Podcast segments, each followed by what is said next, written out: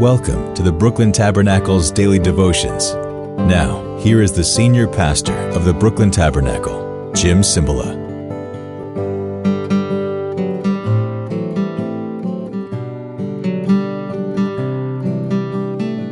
Good morning. It's a wonderful day in downtown Brooklyn, Smith Street, between Fulton and Livingston.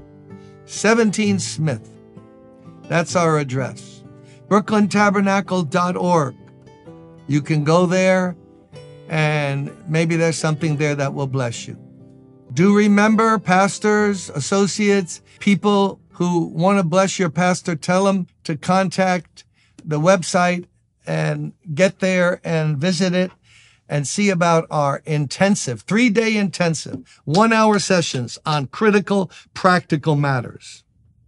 You know, a lot of people are convinced that God is on the throne and they believe in the sovereignty of God. Unfortunately, their meetings don't edify anyone because there's a lack of wisdom. You can have correct doctrine and lack wisdom, and wisdom builds the house.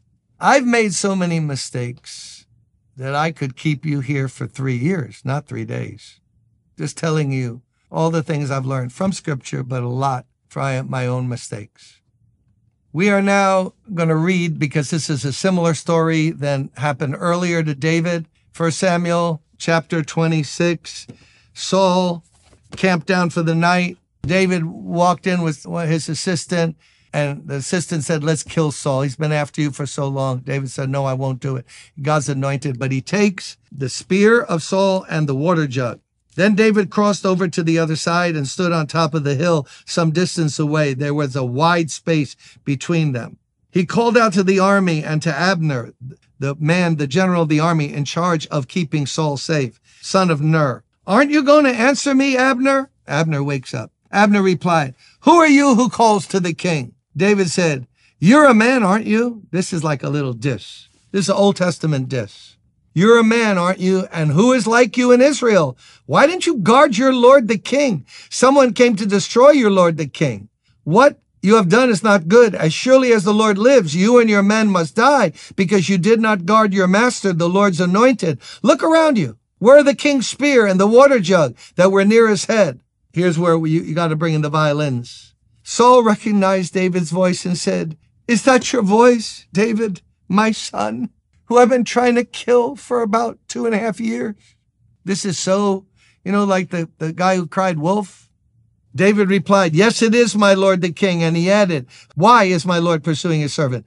What have I done? What wrong am I guilty of? Now, let my lord the king listen to his servant's words. If the Lord has incited you against me, then may he accept an offering. If, however, people have done it, May they be cursed before the Lord.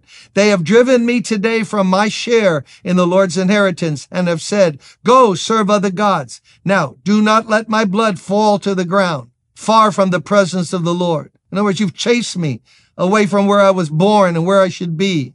The king of Israel has come out to look for a flea as one hunts a partridge in the mountains. In other words, what am I? You got your whole army, your best trained soldiers. And what am I? What are you doing this for?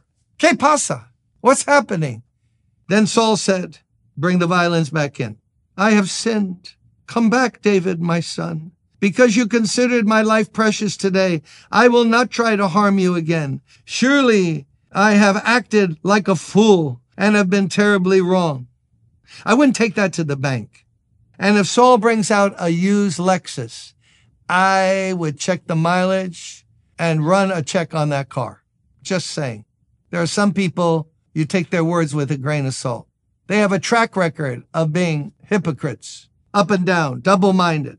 Here is the king's spear, David answered. Let one of your young men come over and get it. The Lord rewards everyone for their righteousness and faithfulness. The Lord delivered you into my hands today, but I would not lay a hand on the Lord's anointed. As surely as I value your life today, so may the Lord value my life and deliver me from all trouble.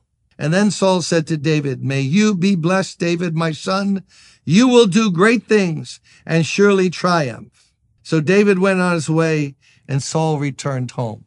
See, every time Saul gets caught and sees David's innocence, he goes into this melancholy swoon and goes, David, my son, and David's men behind him are going, hardy, har, har.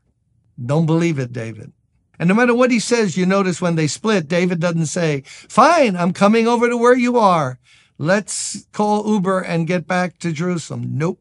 David knows. May God give us discernment when we're around people who aren't sincere or who are up and down, double minded, having two hearts, one heart, one day, another heart. Let's not be that.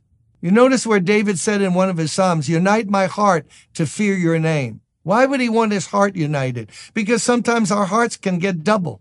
Yeah, let's, the chapter ends. Let's end on this. So unite my heart to fear thy name. Unity is important in a church staff, in a church, on a basketball team. Unity means so much. But how about unite my heart? Why? You have two hearts, David? No, but my heart can get divided. Haven't you ever faced that in life? I have. Part of my heart says, I have decided to follow Jesus. No turning back. And then almost at the same time, other voices are saying, look out for yourself.